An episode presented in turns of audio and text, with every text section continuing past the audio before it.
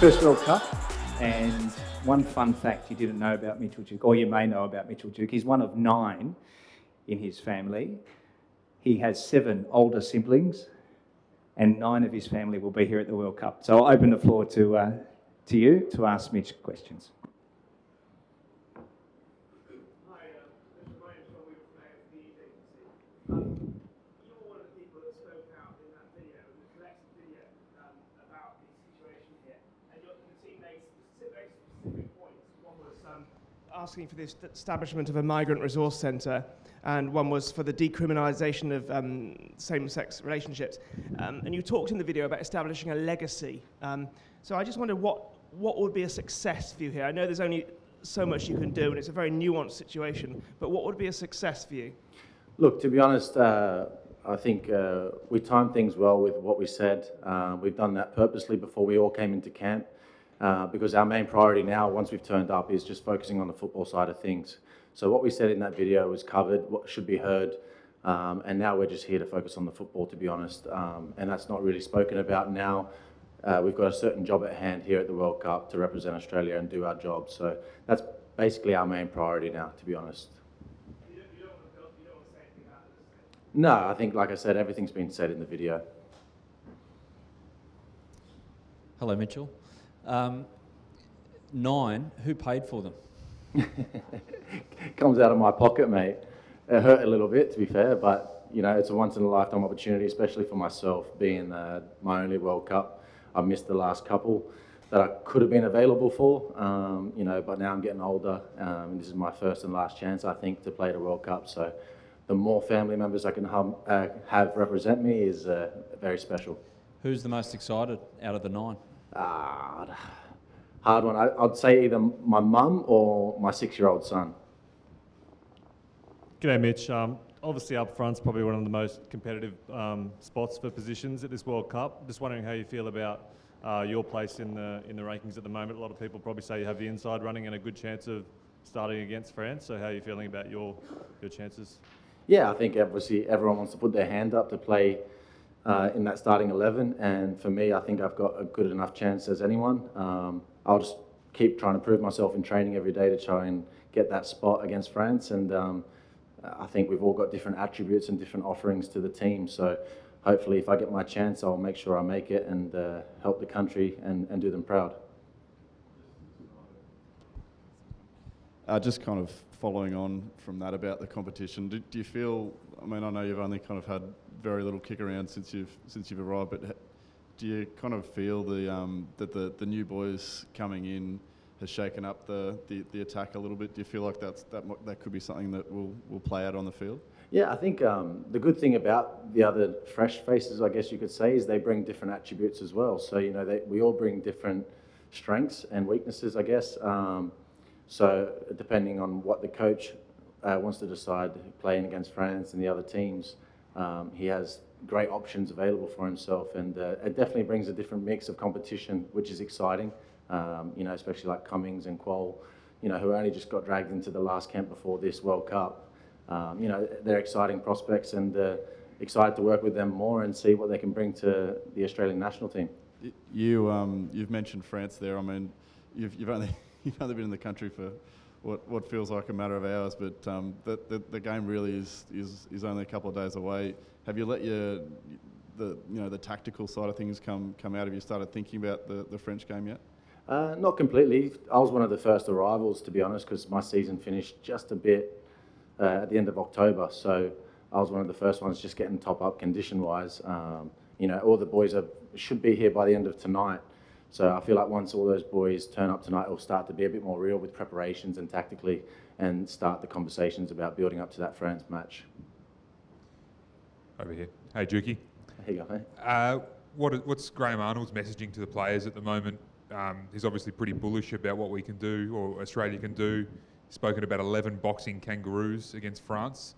Do you expect, you know, you guys are going to have to ma- make that sort of approach and, and be really physical and aggressive and, and in their faces to, to have any chance of a result?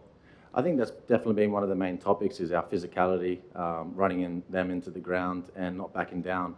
Um, he hasn't had the chance to really bring us all together yet and, and really get a clear message across. As like I said, all the boys should be here by the end of tonight. So once all the boys are here, I think tomorrow you'll have a certain meeting and, and get certain points across, and then we start uh, preparing for France. What, what gives you um, belief that you guys can beat the reigning world champions? Like, obviously on paper, you know, people look at the game and think France should be winning easily. What's what's running through your mind and your heart that gives you hope that, that this can be done?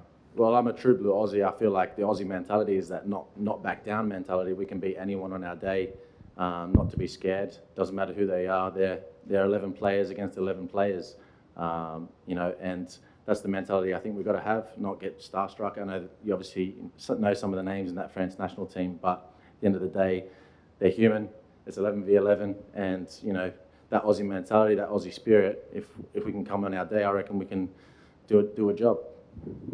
Um, have you set yourself any sort of realistic limit of, of, of, how far you, you want to go? I mean, are you looking sort of group stage first and then further than that?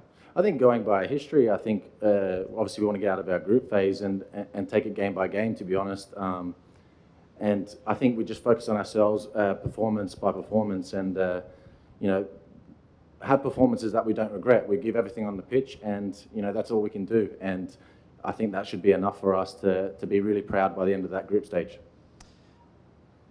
The the World Cups that you can remember, um, where were you for the last few? Like you, you just joined the Mariners for 2010, I think, and and 14 and 18, the ones that you, you might have been in contention for. Yeah, uh, the 2014 one, I was still at Mariners, um, and then I headed off to Japan and I was actually in a couple of those games leading up to the 2014 World Cup, and unfortunately, I think I was in the extended squad, didn't make the cut. And then 2018, I was playing in the J League um, and didn't make the cut, unfortunately, as well. So that's where I was watching them, um, and obviously gave me aspirations to really give give my all. To be fair, after especially the 2018 one, I was like, I've got one more chance uh, for me personally, and that was my motivation afterwards. And you know, speaking to some of the boys that have been to one or two before me now, they said there's no experience like it, and I definitely, oh, I'm very happy and privileged that I get my chance now. Just a word on the facilities and the setup here, mate. Obviously, you've only had a short amount of time, but anything that sort of struck you uh, in particular about, about the facility and your base? Mate, unbelievable to be fair, just with the finer details, even like all our names on the pillars, walking through the corridors and all the stickers, the wall, the wallpaper and everything, literally in every single room, there's everything Australia about it, and uh, it makes you feel you're at home.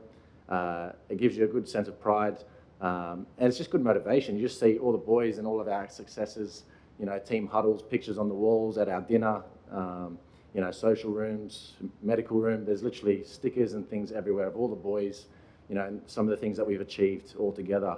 And I think that helps just remind us every day, I guess, you know, what we've done, how far we've come, and how much of a privilege it is to be here.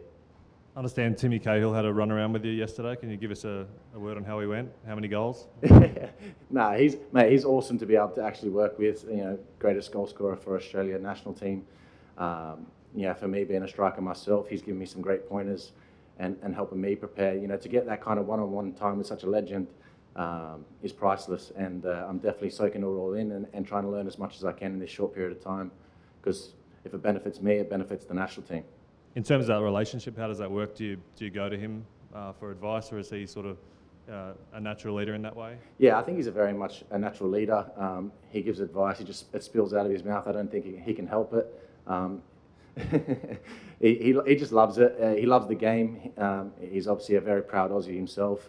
Um, you know, and he's still fit enough to, to kick about as well, which is awesome.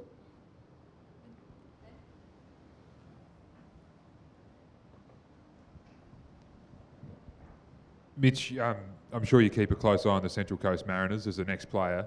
Um, and you mentioned Garang Kuol earlier. Uh, the guy's been in unbelievable form um, off the bench, changing pretty much every game he's been introduced in.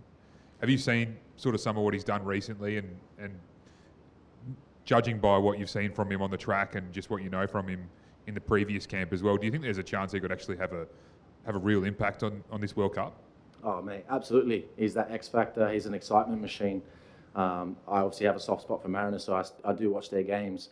And to see some of the stuff he's doing at the moment at such a young age, you know, consistently off the, I know he's not started a game, but he's consistently doing his performances off the bench. and that's all you can ask of him when he plays. He does a job.